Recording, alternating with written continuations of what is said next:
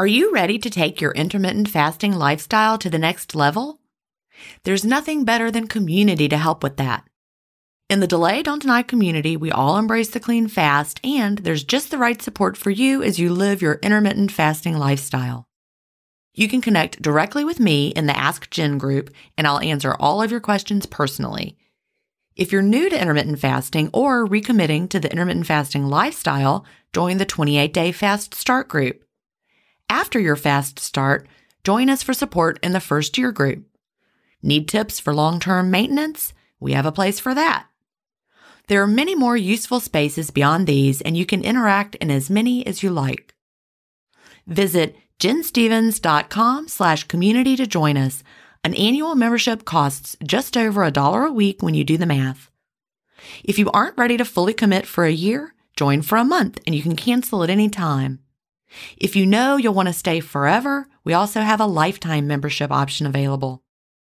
IF is free. You don't need to join our community to fast. But if you're looking for support from a community of like-minded intermittent fasters, we're here for you at jenstevens.com slash community. That's jenstevens.com slash community. If you've been listening to my podcast for a while, you know what a fan I am of Dr. Tim Spector and the work he's doing with Zoe. I was first introduced to his work in 2015, and I've been following his research ever since. What I love most about the Zoe Science and Nutrition podcast is that they have weekly interviews with world leading experts who explain how their latest research can benefit your health. Recently, I was thrilled to finally meet him face to face as we recorded an episode for the Zoe Science and Nutrition podcast, and this episode aired on April 11th. We had a chance to talk about the world's biggest intermittent fasting study, and I had the opportunity to explain the clean fast to Jonathan, which may explain why he didn't enjoy his prior experiences with fasting. Search for Zoe Science and Nutrition on your podcast player or on YouTube to hear the latest episode, and don't forget to look for the April 11th episode to hear me, Tim, and Jonathan talk about the world's biggest intermittent fasting study. Welcome to Intermittent Fasting Stories. I'm your host, Jen Stevens, author of Delay Don't Deny Living an Intermittent Fasting Lifestyle. I lost over 80 pounds thanks to intermittent fasting after learning how to delay my eating rather than deny myself the delicious foods I want to eat. Now, who's ready to hear an inspirational intermittent fasting story? That's why we're here, so let's get excited to talk to today's guest.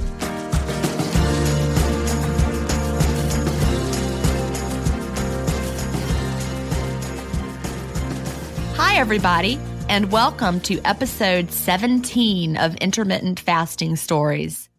Today I'm here with Fred. Fred is from Winnipeg, Manitoba, and currently living in Toronto. He is a retired professor who is working on several writing projects at the moment. Welcome, Fred. Thanks, Jen. Glad to be here. Well, I'm glad to have you. So, I always like to start off by asking what brought you to intermittent fasting. Actually, my cardiologist did. I've got a, a bit of a complicated medical history, and I was visiting my cardiologist last February, so February 2018, and uh, he literally threw the obesity code at me and said, Buy this, read this, do this. And I love it. That's how I got started. So, um, February, by the time this episode airs, it will be February. So, this will be right around your one year anniversary with intermittent fasting. Almost. There's a caveat. I had to get the uh, buy in of my endocrinologist. So, my cardiologist and endocrinologist are best buddies, and they see each other every day, but you had to do things formally and write a letter. So, by the time he wrote a letter and I got in to see the cardiologist, it wasn't until uh, mid April. Okay. So you started actually in April, but in the meantime, I guess you read the obesity code Mm-hmm. in February after your cardiologist recommended it. So, Yes. what was the recommendation based on? Why did he think that intermittent fasting would be great for you? just because I was such a complicated case and nothing else had worked, I'd worked with a bariatric doctor for two and a half years and, you know, had logged everything in MyFitnessPal and done lots of exercise. And in that two and a half years, I lost four pounds. Oh my gosh. So we knew that wasn't working. And because of my other medical complications, bariatric surgery wasn't an option for me. So this was it. So, how much weight did your cardiologist want you to lose? He did not give me a specific goal. At the diabetes clinic that I go to through the endocrinologist, their general rule is lose 10% of your body weight and then keep going and then lose another 10% if you hit goal and lose another 10%. I don't know how much I've lost at this point because I haven't been weighing, but I know I'm shrinking considerably. Would you be comfortable sharing about what your starting weight was? People like to hear this sort of thing and they're always curious if we don't mention it. Sure. December 2017, I was about 280. Okay. My last weigh in with the endocrinologist was this December, and I was about 240. All right. So about 40 pounds down from December to December. Yes. Okay. So bariatric surgery was not an option for you because of, of your health history, Mhm. and you were not losing weight with all the tracking that you were doing and the exercise. Correct. How were you eating at that point before intermittent fasting? I wasn't eating horribly, but I was eating enough to, I guess, maintain my weight at about 280 pounds. Years and years ago, I had been much heavier. I'd been as high as 340 pounds. You know, through trying a variety of things, I had gotten down to 280 and was sort of stable around there, but it was still way too heavy. So I imagine you were logging everything you ate, you were Mhm. keeping your calories low, that sort of thing. Calories not so low. I, the general rule was, you know, 2000 a day, you know, in the various proportions, but you know, a lot of that was by instruction from the doctors, you know, lots of carbs, which is exactly what I, I shouldn't have been doing because I'm type 2 diabetic. Right. Exactly. So when you read the obesity code, I imagine you read it between February and April at some point before the endocrinologist finally signed on. Yes. When you read the obesity code for the first time, what really like stuck out to you or just was like, you know, wow, aha, the, this, I wish I'd have known this. What were some of the takeaways that maybe surprised you or shocked you or any of those? Is why all my other doctors didn't know this. Right.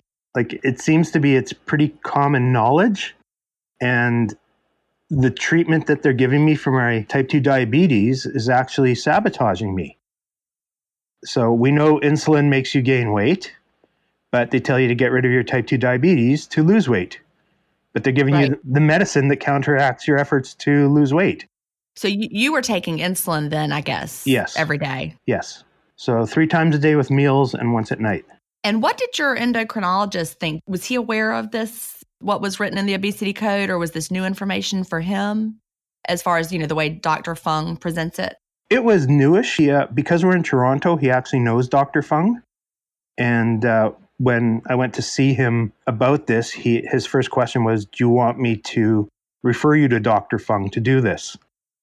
so, oh, that's I- awesome. so, um, but it would have been a six month waiting list or something along that line, and it would have been as a group participant, not as a individual patient. So I passed on that and just decided I would go my own route and see what happens. Wow. I didn't even think about that. You know, yet being in Toronto, Mm-hmm. that's where Dr. Fung lives, right? He's in Toronto. Yes. Okay, so that's so cool that your endocrinologist knows him personally. And I think that probably helped, don't you? Absolutely. He had just never had any experience with anybody doing intermittent fasting. He's actually the medical director of the diabetes clinic I go to. And, you know, as I met with dietitians and the diabetic nurse and all those people, like they're stuck in the 1960s as, you know, with regards to their education about this. So I was sort of his uh, his test patient. Well, I absolutely love that. I Mhm. love that, first of all, he was open minded. He knew of Dr. Fung. Did he read the obesity code himself at that point? I'm not sure. I it wouldn't surprise me. You know, he's he's actually one of these doctors that has two or three specialties. You know, he's an endocrinologist and an internist and something else. So, you know, he's into the perpetual learning, but I guess, you know, something has to come to mind before you can go about learning it. Right. The good news is that he was open minded hmm Absolutely. and and he was willing to let you try it. So what did he tell you to do or how did he want you to start? He said that I would have to be my my own n equals 1 and the only thing to make sure I did was drink a lot more water when I was taking my metformin instead of food, and then keep monitoring my blood sugars. And if I found I was becoming too low, go to the diabetes clinic and they would reset my monitor to recalculate how much insulin I took with a meal. So when you started, what what plan were you following as far as like intermittent fasting? The what routine did you start with? Well, I kind of went in with a mindset that I really didn't know how to fast because previously I was told even for the Jewish high holidays when we're supposed to fast, the doctor always said, "Oh no, you can't do that. You can't do that." So I was sort of stuck on on that mindset. So I thought I would try a 12-12 and I did that for a week and then I saw I survived that and then I just started adding time each week. Yeah, I think that's a smart approach mm-hmm. because it allows your body to ease in mm-hmm. instead of like trying to do it all at once. Yeah. And then I had a slight interruption after I started. so Okay, tell us about that. So about 2 weeks after I started, I had gone to visit some friends on a Saturday night and I was walking home and I had a syncope, which is sort of uh, almost like a fainting spell. And I almost collapsed. And then I walked a little more and I almost collapsed. And I initially thought it was from the fasting and it was just my body adjusting to it. And then I had a couple of more very, very serious ones, uh, one in one of my doctor's office, which sent me to the hospital to emerge. And it turned out that uh, my pacemaker, which has failed a number of times already, had decided to fail again. So I ended up in the hospital needing emergency surgery. So these syncopes weren't because of IF; they were because of uh, apparently I buy my pacemakers at the dollar store or someplace. Oh gosh. well, I'm really really glad that that you talked about this because everyone tends to think just like you did at 1st mm-hmm. You know, every symptom that you have maybe because you're new to intermittent fasting. You know, it's like, well, I'm starting intermittent fasting. I'm feeling this fainting spell. It's got to be the fasting. And it had zero to do with the fasting. Yeah. Kind of my my method of operation now is anytime I feel anything off, my pacemaker is likely to be failing. I just go to the hospital. yeah, maybe you could, you know, try a different store than the dollar store for your. it's a great idea. for your pacemakers. Mm-hmm. so they had to replace it. I guess you had to have like emergency surgery kind of thing. Yeah, they tried. It didn't go so well. So I'm one of the few people in the world right now that actually has two pacemakers running simultaneously. They couldn't fully implant the new one because I've already got too much junk, pacemaker leads, etc., in my heart. There was no room for a new one. So the uh, the new one actually backs up the old one, which fails a number of times a day. And there's always a little bit of a lag between when the new one kicks in and the old one stops. So I'm I'm pretty aware of when my heart stops. Oh wow. It's a bit of a bizarre scenario. That really is, but you just know how to go about your day and Yeah. Yeah. Wow. wow. So um I know your cardiologist is probably thrilled that you've lost 40 pounds or so mm-hmm. right around there since that's probably got to make it easier on on your heart. Yes. And the endocrinologist is pretty thrilled as well. So at my last visit, when I weighed in, he was he was shocked at how much weight I had lost since my last visit, and I think it was 20 pounds between visits. Oh, that's great. Now, did you also change your diet at the same time as implementing intermittent fasting, or are you still eating the way that you always had? I've gone a lot lower carb. I'm not eating 100% clean, but what I've discovered since you know coming to your group and reading your book and stuff like that and I have to give a shout out to uh, Risa Rowe. You might see her on, on the group every so often. Yes. She's actually the one that brought me into your group. So she's uh, she's been great with helping me, and we're actually probably doing an IF course at our diabetes clinic. Oh, I love that. Yeah. So So is is she she's someone that goes to the diabetes clinic? Is she also a friend in real life that you knew outside of that or you met her through the diabetes clinic? No, we knew each other for probably about 12, 15 years prior to this. And so I go to the diabetes clinic, and her husband is also type 2. So she's got an interest in him doing this, and we sent him to Dr. Fung. So it's a sort of a happy little IF family that we've got going here. I love that. So tell me about the course that you're going to be doing at the diabetes clinic. That's exciting. The idea is to educate the dietitians and the other support staff first of all and get their buy-in because they're they're pretty almost anti-IF because it doesn't jive with what they teach in the three meals and you know uh, three Lots of snacks. carbs. Yeah. and uh, so we need to get them on board first and if they like it we will possibly roll it out to patients and see if we can get them to get on the if bandwagon i just took a mindful eating course through the diabetes clinic and it was taught by a psychiatrist and he continually harped on the you've got to get your snacks in you've got to get your three meals in it was just driving me nuts sitting in that class Oh yeah, I can imagine. I'm um, working on my health coach certification Mhm. through Institute for Integrative Nutrition. And I've learned a lot there, but just this week we have a group. We're supposed to chat in there, and the prompt was breakfast is the most important meal of the day. god Everyone to explain what you think, you, how you should start your day. And I was like, I'm just going to ignore this. I just can't. Yeah. So when they're ready, I'll come and teach a guest lecture on intermittent fasting. I Mhm. look forward to that day. If anyone from Institute from Integrative Nutrition is listening, and Institute for Integrative Nutrition, I think I said it wrong, but yeah, I would love to teach them about intermittent fasting. and they'd be lucky to have you Well, thank you. So, um, your endocrinologist, I guess, has seen big changes in your type 2 diabetes. How's that gone? The first time I met him was in one of my emerge visits, and I think my blood sugar at the time was like 23. So Wow. to convert that to American, fly by 18, so roughly 400. Yeah, that's a little high. Just a little high. So basically, my blood was molasses. Uh, see, and I was thinking it the opposite way when you said 23. That sounds really low Uh huh. for our numbers till you've converted it to over 400. Now it's like really high. Yeah.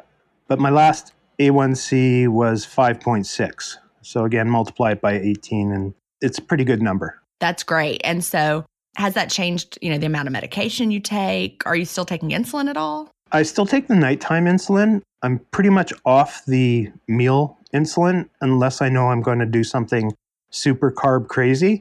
Then I'll take a, a small, small dose, but essentially I'm off that.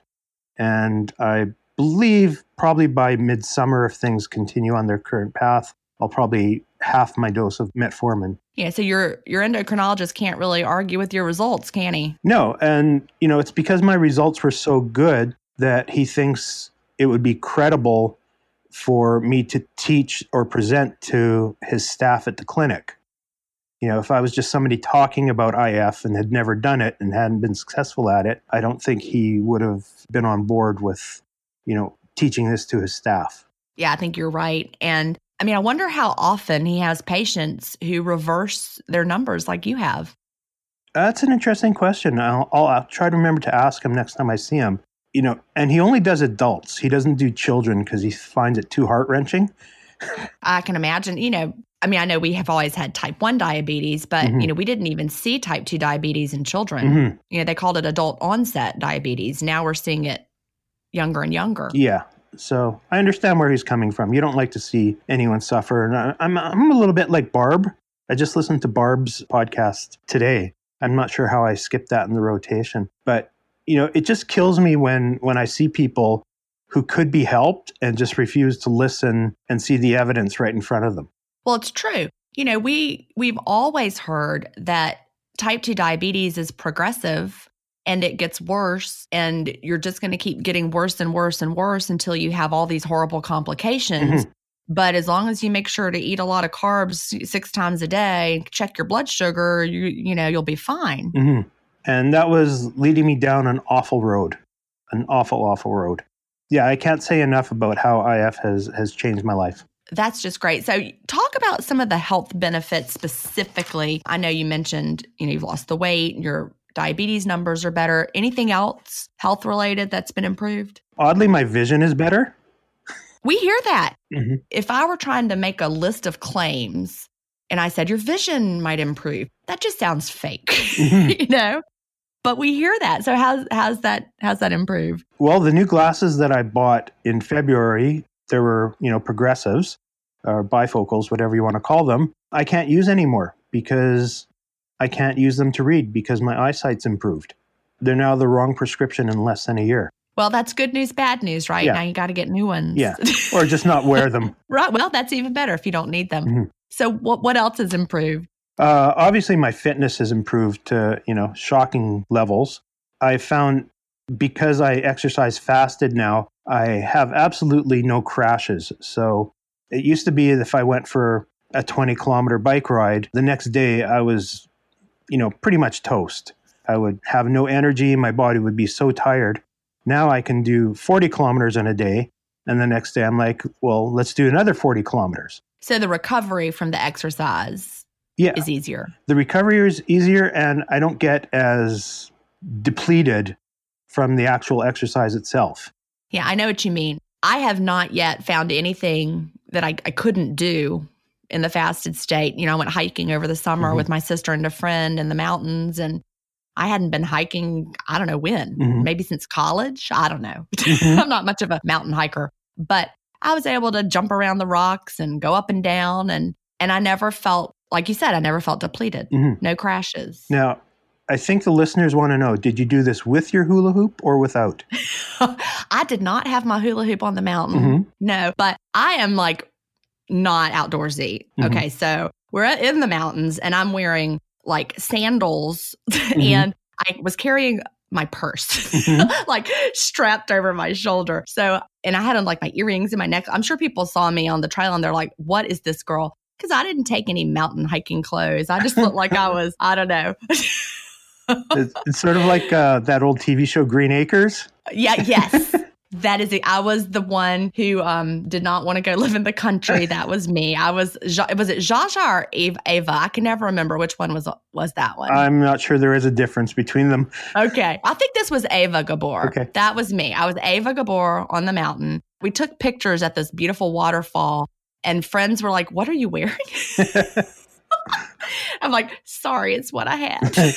I didn't even take tennis shoes with me. Anyway, we all face stress in our daily lives. What if the answer to a better stress response is in one key nutrient? I'm talking about magnesium and specifically Magnesium Breakthrough by Bioptimizers. This one of a kind product is designed to reverse low levels of magnesium, which could have a positive effect on our stress response. But don't take my word for it. Here's a quote from a 2020 issue of the scientific journal Nutrients. Results suggest that stress could increase magnesium loss, causing a deficiency. And in turn, magnesium deficiency could enhance the body's susceptibility to stress, resulting in a magnesium and stress vicious circle. I only recommend Magnesium Breakthrough by Bioptimizers. It's the only organic full spectrum magnesium supplement that includes seven unique forms of magnesium for stress resilience and better sleep. Simply go to bioptimizers.com slash ifstories, promo code ifstories10 to get your magnesium breakthrough and find out this month's gift with purchase. That's bioptimizers.com slash ifstories, promo code ifstories10.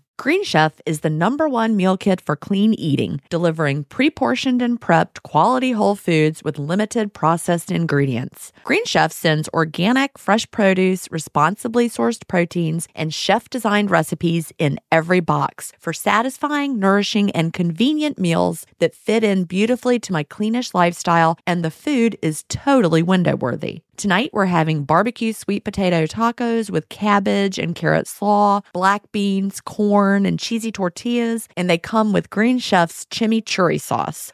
So good. Go to greenchef.com slash ifstories50 and use the promo code ifstories50 to get 50% off plus 20% off your next two months. That's greenchef.com slash ifstories50 and don't forget to use the promo code ifstories50 to get 50% off plus 20% off your next two months. So your fitness is good. What what other health benefits besides the vision and the fitness? I think cognitively, I'm so much sharper. I mean, in, in addition to the usual fog that people had, I've had a, a couple of uh, brain injuries as a result of all my medical stuff. And I've had probably about 35 concussions that, uh, you know, really took a toll. And since I've been fasting and getting a lot of keto juice into my brain, I've become much, much sharper than I already was.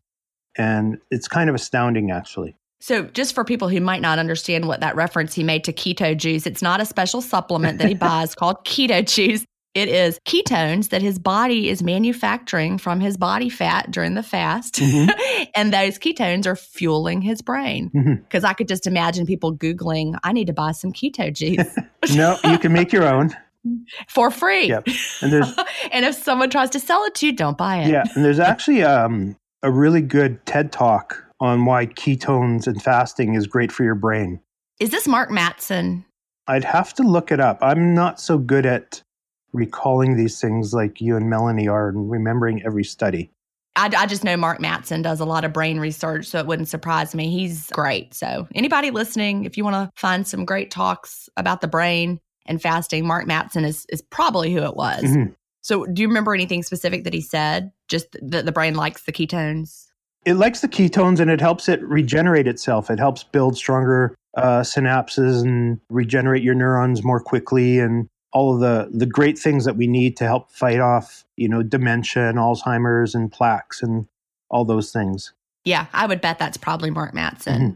so yeah the cognitive function is important you know i make it a point not to eat if i have to do any kind of thinking or you know an interview like this mm-hmm. you know i always wait to open my in, my window afterwards just because i'm more mentally sharp on the ketones you're right mm-hmm. absolutely and I find also when I exercise, because I do a lot of these longer bike rides, it helps keep me more alert of, you know, all the traffic around me and, you know, potential dangers because uh, people just don't pay attention to cyclists. Yeah, that's true. Mm-hmm. That's true. Yeah, cyclists make me nervous when I'm driving. For sure. also, both it goes both ways. My son had a bike and he was riding it all around downtown Savannah, mm-hmm. and I was always worried about him for that reason. Yeah, lots of lights and uh, I wear lots. I, I'm lit up like a Christmas tree whenever I go out, even in the daytime. That's good. So you mentioned that you had 35 concussions. Yes. Would you pass out and fall down? Is that what happened? Yeah. It turns out that my heart was stopping, and uh, it took them, you know, many, many misdiagnoses and weeks and weeks and weeks to figure out that I needed a pacemaker. So basically, you know, your heart stops, your blood pressure goes to zero, you have no blood in your brain and uh, gravity takes over and you fall on whatever you're standing near. So that happened to me dozens and dozens of times. And, uh, you know, there's repercussions from it. Yeah, I, I can imagine. So I, I, know you were glad when they figured that out. Very. that was pretty important. Mm-hmm. So, um, do you still have those episodes now, or is that second pacemaker taking care of that? I still have the occasional one when there's a, a bit of too much of a lag between the uh, the support pacemaker kicking in because they're not perfect. So they have to read signals and things of that nature. So if it doesn't read the signal correctly and doesn't realize that the other pacemaker has stopped for five or eight seconds, I'll have some some mini syncopes. So And you can like feel that happening in your chest. Does it like freak you out a little bit? Yeah, you more feel it in your brain because Okay. You know, the the blood starts to drain out of your brain and you're like, "Oh, no, been there. Don't want this again." So, you know, try and sit down. So you have like that lightheaded feeling. Very lightheaded. And it's like, "Sit down quickly." but it, despite all that, I love that your cardiologist said intermittent fasting. Mm-hmm. He's uh, he's pretty enlightened. He's a health nut himself, and uh, very well respected in the field. And he's like, try anything. You know, you're trying to solve a problem here. And if other things haven't worked, let's try something new. I love that mm-hmm. because we hear from people who are afraid to talk to their doctors about intermittent fasting for fear of what their doctors might say. Mm-hmm. And so to hear from people more and more so these days that their doctor is actually the person who suggested intermittent fasting it just makes us feel better like we're not doing something that's dangerous or fringe or you know out of the norm. No, it's definitely not fringe. I mean i'm you know i have quite a medical team and i'm i'm fortunate for the team that i have that they're very open-minded and you know they they all felt terrible that they missed everything that was happening to me at the beginning when i first got sick and you know caused me to have all these um, heart failures and concussions and stuff like that. So you know, they're on the lookout for anything that'll get me back to the way I was. And and they're open to intermittent fasting. Are any of them intermittent fasters themselves? No, because they're all skinny. Oh. oh, I get it. Mhm. Uh, you've probably heard me talk about my husband before, Mhm. and he's he's skinny, and he's always been lanky, but now he's really, really skinny Mhm. compared to how he was. Even he never needed to lose weight, but he does intermittent fasting just for the health benefits. And, you know, the non scale victories can't be understated here. I don't know how many I could list, but, you know, everything from hair being softer to my skin being better to wounds healing more quickly, you know, to better dental and everything like that. It's, it's just off the charts. Yeah, we hear that that dental benefit a lot, and you know, we just had a pediatric dentist on Mhm. who talked about you know, she does intermittent fasting, and she explained why, or and also why it's it's good for our teeth. But we do hear that a lot. People will go to their routine cleanings, and the the staff are like, "Hey, your teeth are just fabulous." Yeah, there's no plaque, right. you know. Now, if we could only figure out how to get rid of the dragon breath, That's true. Mine is probably more related to the fact that I'm drinking this coffee, Mhm. and you can't can't chew the gum because I think before I had the same breath, but I would just chew gum all the time. Mhm. So I have to say that I'm also fortunate on on this journey I'm on in that I gave up Diet Coke and soft drinks about two years before I started this. So without even having read your book, I was already a clean faster. That's good. You know, I don't do coffee, although Risa Rowe has made me drink a couple against my will. So I didn't have that battle. So I'm pretty much, you know, just on a, a soda water or plain water during the fast. yeah, that makes it easy when you don't have to change a habit that you already had because that really is so tough. Mhm. And understanding the importance of the clean fast is so important. I have a friend, I don't know if she listens to the podcast. I'm going to think she probably doesn't because of the, the interaction we had this week, but she taught with me Mhm. when I was a teacher. And she sent me a message this week and said, Oh my gosh, I'm having such a hard time with fasting. I'm so hungry all the time. I've been doing it, you know, for three weeks and I'm starving, starving, starving during the fast. I can't take it. And I'm like, okay, well, that should be settling down. What are you drinking Mhm. during the fast? I mean, you can imagine. Yeah. She's like, well, I start with diet sodas and then I have some stevia and then I'm having some fat free creamer. And, and I'm like, what? I'm like, good news, bad news. Mhm. you know, the good news is now we know why you're so hungry and and having a hard time making it till even like eleven o'clock. Sure. And you know, the bad news is you got to get those things out of out of your quote fast. Exactly. So the next day she sent me a message and she's like, "Oh, it was so much easier today." And I, I think also if you do a little bit of a carb load the, the day before, it makes your your current day a little harder. I think that that just depends Mhm. on the person. For me, I found I actually do better if I have more carbs Mm-hmm. and if I don't. I think we're we're also very different with that. But there are definitely people that that are it's true what you said. And I guess it also could depend on what carbs. Yes. Like a lot of sugary carbs might make it more difficult hmm than some whole food carbs. Which is why I'm glad we only have Tim Hortons here and we don't have Dunkin' Donuts and all the other chains that you have there. oh yeah. we really we have like a coffee place on every corner. Mhm. Yeah, I, I don't think. Well, it is the coffee. I mean, I have a friend who's a foodie, and uh, I mean, you know, every day it's like, oh, they've got this new coffee with you know caramel and whipped cream and this and that, and and I don't think people realize how devastating that stuff is. No. You know, a lot went on in my life when I was struggling with with being overweight, but my weight really started to pile on when I started drinking lattes during the day. I had a, a machine that would make them and they, you know, they only had, you know, 70 80 calories and I was putting stevia in there and I was like this can't can't be a problem. It's only, you know, 70 80 calories. Mhm. And my weight just started to pile on. hmm I wonder how much of the obesity epidemic really is related to what we're drinking. Oh, I'm I'm sure it's a huge amount. I mean, things like Gatorade and you know those energy drinks are you know I don't even know if they can give you energy because they can't get into your system quickly enough. Right. So they just add calories, you know, pretty much at the end of your exercise. Yeah, and even the um the ones that have zero calories, but they have the sweet taste. Mhm. Yeah, that's just uh, a call for your insulin to to get active. Right. And it stimulates our bodies to think that we're eating, but the food never comes. And that sets off a chain reaction metabolically Mhm. as well. I've read some things about um, you know, the artificial sweeteners and how that they're correlated with weight gain.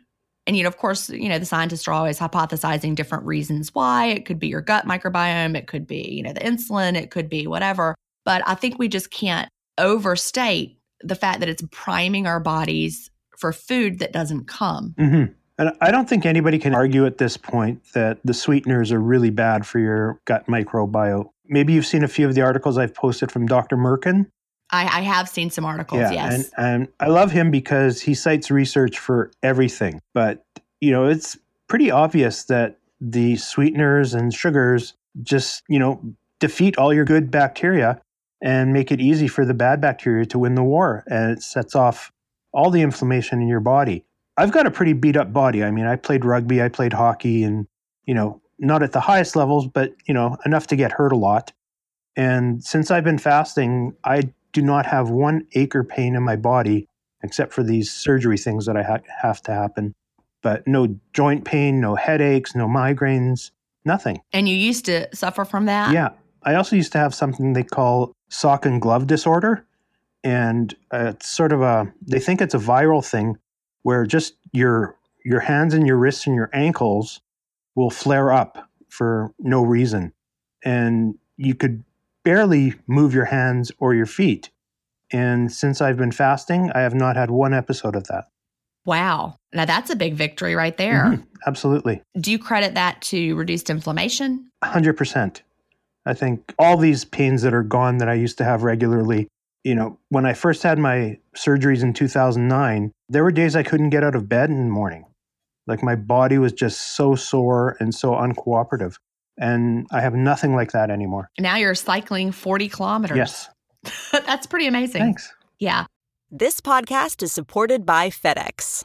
FedEx offers fast delivery, more visibility, simple returns, and weekend home delivery to 98% of the U.S. population on Saturday and 50% on Sunday. With FedEx, you get picture proof of delivery, ensuring you always know where your package is. Returns are simple with packageless and paperless returns. Plus, FedEx Ground is also faster to more locations than UPS Ground. See the FedEx service guide for delivery information. So, what are you waiting for? See what FedEx can do for your business. Absolutely, positively FedEx.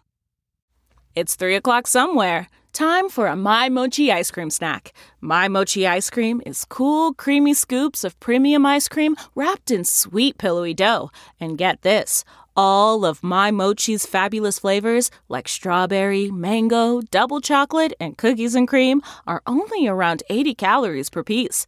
Talk about a guilt free, indulgent experience. Each box of My Mochi ice cream has six perfectly portioned, gluten free mochis that are great for grab and go. So feel good while curbing your afternoon cravings or the midnight munchies. Yeah, you know who you are with the joyfully chill sensation of My Mochi ice cream. Find My Mochi ice cream at Target or visit MyMochi.com to locate a grocery store near you. When you when you talk to the the dietitians, mm-hmm. how are you going to talk to them, you know, when they say, "Yeah, but we're supposed to eat, you know, 3 meals a day. Yeah, but snacks." I think we're going to start off with talking about basal insulin levels, which is what they never talk about. They they talk about what happens after you have a, a reaction to food and how to get it back right. down, but there's never any talk about you know, what is your normal insulin level and that it's higher and how do we get that down? So I've explained it to some people as, you know, it's like you have a swimming pool and your insulin just keeps filling it up and filling it up and filling it up. And then it starts spilling over to everything. And uh, you need to drain the pool. Right. Wouldn't it be nice if we had a way of measuring our insulin at home? Yeah, I think that would be life changing for many people. I think it would too. So many people are confused with insulin versus blood glucose. Um, we see this with people in, in the Facebook groups who are trying to understand, you know, why we don't want you to have a, a diet soda or artificial sweetener during the fast. And they're like, no, I checked my blood and my insulin was fine. And we're like, no, you checked your blood glucose. Right. You know, people don't understand that those two things are not the same, you know, because you take insulin you release insulin, you know, you measure your blood glucose. Mm-hmm. I think it's the same with ketones. You know, right? People use the uh, the urine strips and they don't quite understand that that's not the the most accurate reading of whether you're in ketosis or not. That's true. And that the urine strips only measure ketones that your body is excreting, mm-hmm. not the ones that your body is using. And as we get better and better at using them, our body doesn't waste as many. Right. And so that's that's going to be true for even in your breath. You, you're not going to see as many coming out in your breath if you're measuring it that way. And I've even done some reading people in the keto community who are eating you know, keto style, mm-hmm. They find that over time, the levels of ketones in their blood drop as their body becomes more efficient at using ketones and the whole process their body adapts to. Mm-hmm. And, you know, so if you you shouldn't be chasing some high number, I guess is the point I'm making. Because over time, the numbers are going to go down, but that doesn't mean you're not making them. Right. And I think, you know, everybody produces things at different rates. Right. So, you know, I've got a lot more fat than most people. So, but we all have a maximum. You know, we can only burn so much. And, you know, when you're trying to get to a level that really isn't obtainable, because it's sort of a pie in the sky ideal, it, it's self defeating and, it brings people down. Right. So, I guess the, the moral of the story is don't try to chase you know high ketone levels and and think that you know if you're not getting results on on the urine strip that you're not you know having benefits from fasting because it just might be that you're not detecting them. Correct. Um, when i used to teach finance we would do a lot of calculations on financial health of companies and things of that nature. And i would always tell the students don't rely on one number to give you your benchmark of whether something's working or, or it's not working. You have to look for trends and you have to look for trends between a whole bunch of different numbers and ratios. So you know it's not just saying that you know I'm producing this many ketones right now. It's right. Know, are you getting better at it? Are you is your blood glucose going down? Is your HA1C going down? I mean, those are the things you have to look for in concert to to see your progress. And I think we can apply that information to so many factors with intermittent fasting. You know, we're recording this about a month before it airs. And so we are about three weeks into January at the time of the recording. And so all the people who started intermittent fasting at the beginning of the year. Mm-hmm. You know, diet season began mm-hmm. and they're about three weeks in, which is still during the adjustment phase. And so we're starting to hear, help, I haven't lost any weight. Help, my weight just went up 2 mm-hmm. pounds. Mm-hmm. And so they're just looking at that one indicator, scale weight, yeah. and not realizing the trend. Mm-hmm. And scale weight's just a proxy for the effect gravity has on our body. And I think we were in a thread about this the other week. You know, our gravitational field on the earth changes all the time. So your weight can change by the effect of gravity by a few pounds easily every day. And you've done absolutely nothing wrong. Right. so And people people don't understand that. And it really it's it's always a bit shocking. Like someone will post, I got on the scale this morning and then I fasted all day and then I got on the scale again and I weighed two more pounds. Help. I, how did I gain two pounds today mm-hmm. during the day while I was fasting? Mm-hmm. I don't know, you ate something large? But they didn't eat. They didn't eat at all. They were fasting all day and they got on the scale and they weighed two more pounds than they weighed this morning while fasting. Mm-hmm. And they get really confused. Of course, I'm sure they drank liquids during the mm-hmm. day, which have weight. Maybe it was really smog heavy air they were breathing. Yeah, two pounds of smog, yeah. that might be tricky. but weight weight goes up, you know, during the day because you're having, you know, water. Water weighs a mm-hmm. lot. You know, if you ever tried to haul around some bottles of water, mm-hmm. and of course you can't gain two pounds of fat during the day. No, you can't. in one day, especially if you were fasting. Mm-hmm. So understanding weight fluctuations and, you know, how the process of losing fat is not going to be linear on the scale mm-hmm. Is so important. And you can apply that to what you said about finance and the idea of trends. Mm-hmm. Sounds like a topic for a, a blog post. Yeah, absolutely. so we we recommend, of course, that people weigh daily mm-hmm. and then take a weekly average and only compare the weekly averages mm-hmm. to get a look at the overall trend. And, and hopefully, people are using the same scale. Yeah, you're right. Regardless of whether they're electronic or you know the old balance scales, whatever, uh, they all have their own variance in them. That's an excellent point. You know, we do see that from people as well that will weigh at home, then they'll weigh at their sisters and they're really upset because they weighed more at their sisters. Mm-hmm. And a lot of this is psychological, isn't Very it? Very much. I mean, if you think that If you understand that a scale might have a variance of, say, 10%, and if you're 200 pounds, that means it could be off by 20 pounds plus or minus. Right. You know, we'll see people who get new scales and they they realize that their old scale was weighing them very differently, Mhm. and they'll be very upset Mhm. that they now quote weigh more. Yeah, especially if you're in an older house. And um, you can tell I have an engineer for a neighbor, but your house shifts, and and uh, that can affect how your scale weighs you. That's true. And, you know, if the floor is slanty, Mhm. You know, depending on how you stand on it, we've all done that. We've all like, oh, I remember, get on the scale, don't like what it said, get off, scooch it over with my Mhm. foot, get on again, don't like it, get off, scooch it over a little bit Mhm. more. What in the world? But I've done Yeah, it. we've all done it. Not anymore because I threw my scale in the Mhm. trash. But back in the day, I can remember wanting to see that number so badly that I'll I can play that scooting the scale around game. Well, I'm only weighing when I go see the endocrinologist now, so that's every three to six months. So I told my mom I was doing the podcast, and she says, "Well, how is the fasting going for you?" And I said, "Well, I honestly don't know because I, I haven't been on the scale. You know, Well, you know, you're not going to stop fasting. absolutely not." So it's like kind of just information now, right? She says, "Well, your clothes must be bigger," and I said, "Well, you know, once your clothes get to a certain amount of bigness, it's really really hard to tell if they're getting any bigger." So That's true. I can't tell on myself by looking. I'm even though I'm taking pictures and things like that. I have to rely on people like Risa to tell me that I've shrunk even more. So she sees it. Yeah. And and she's shrunk quite a bit too. I think she's lost close to 40 pounds. That's Mhm. awesome. Has it really made a difference having someone in your real life that is an intermittent faster? I think so. You know, always having a team is always better. And you know, I wouldn't have come to your group if it hadn't been for her because she's just a searcher.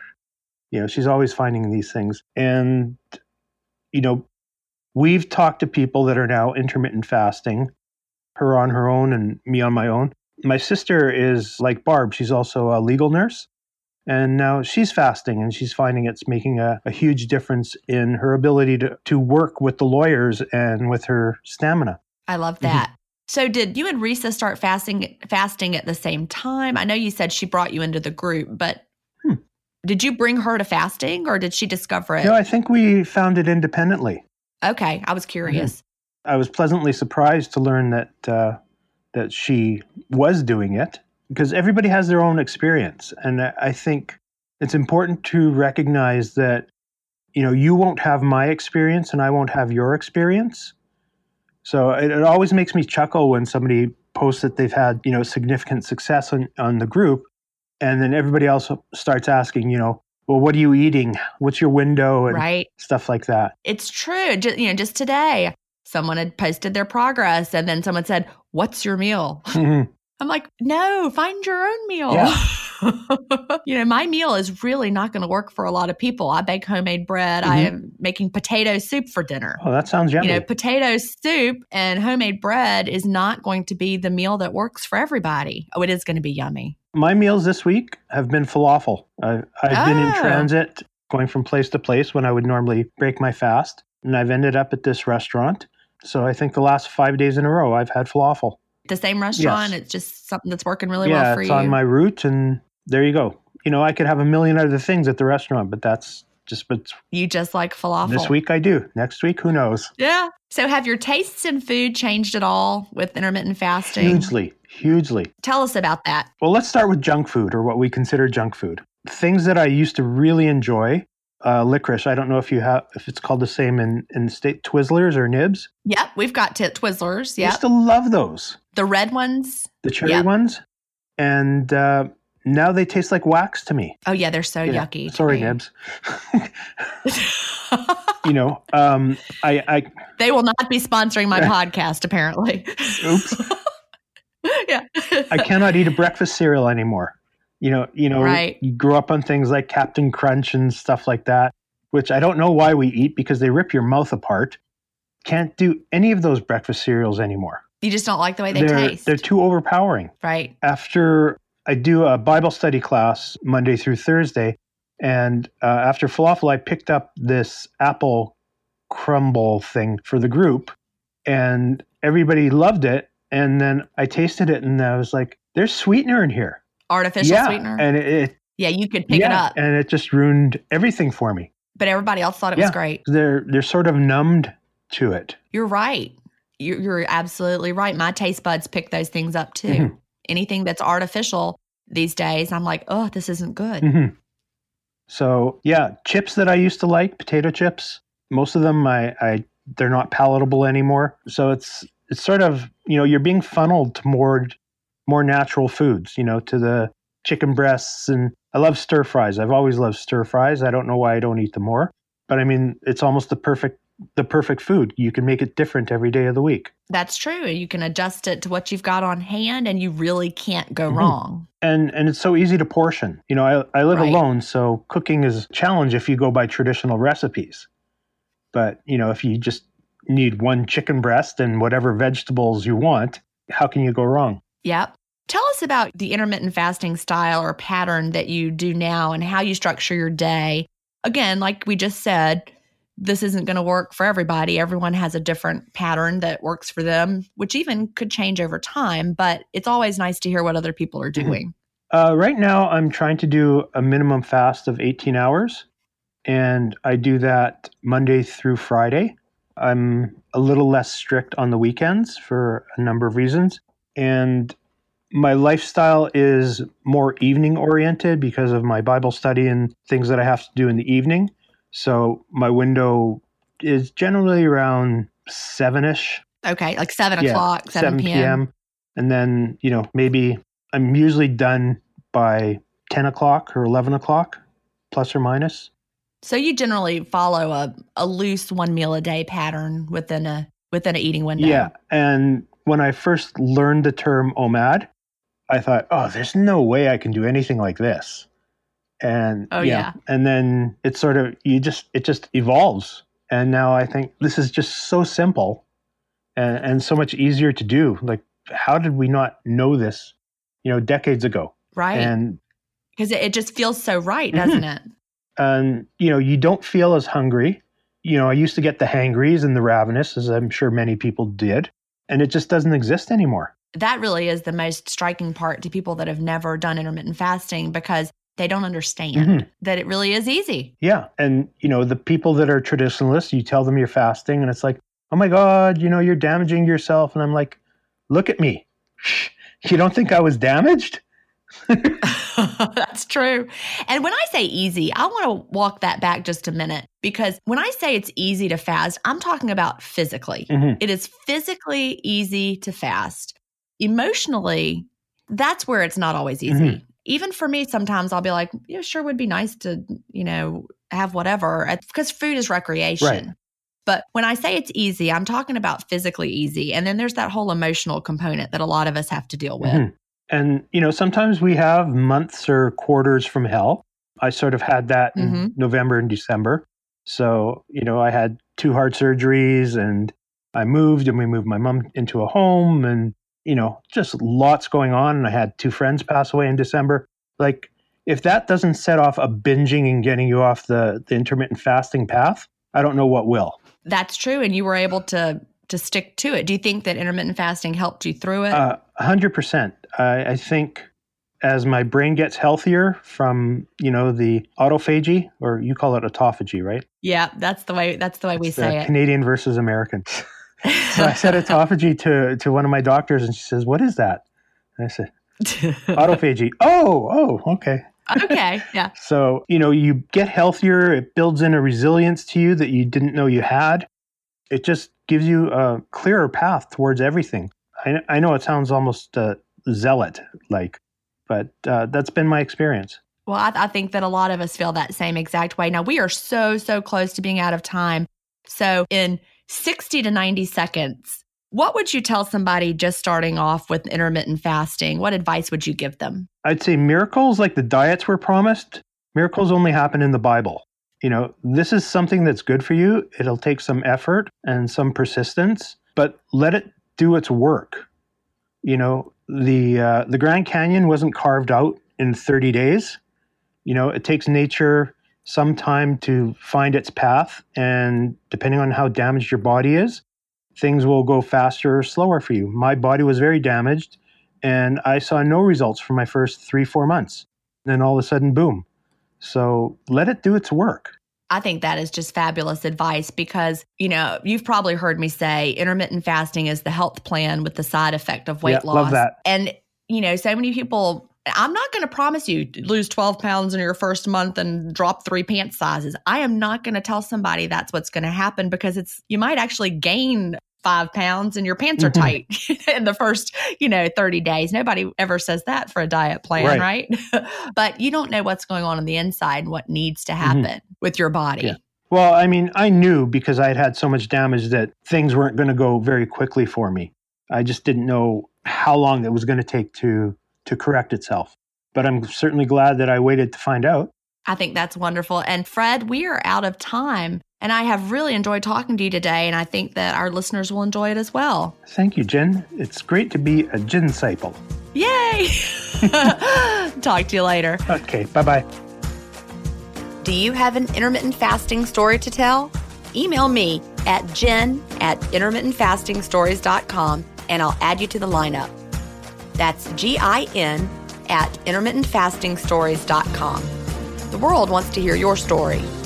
That's it for today. Remember, I may have a doctorate, but I'm not a medical doctor. So don't use anything you hear on this podcast as a substitute for medical advice. Please always check with your doctor or healthcare provider if you have medical questions. I'll talk to you next week, Fasting Family, where we will hear another inspiring story. Have a great week and fast on.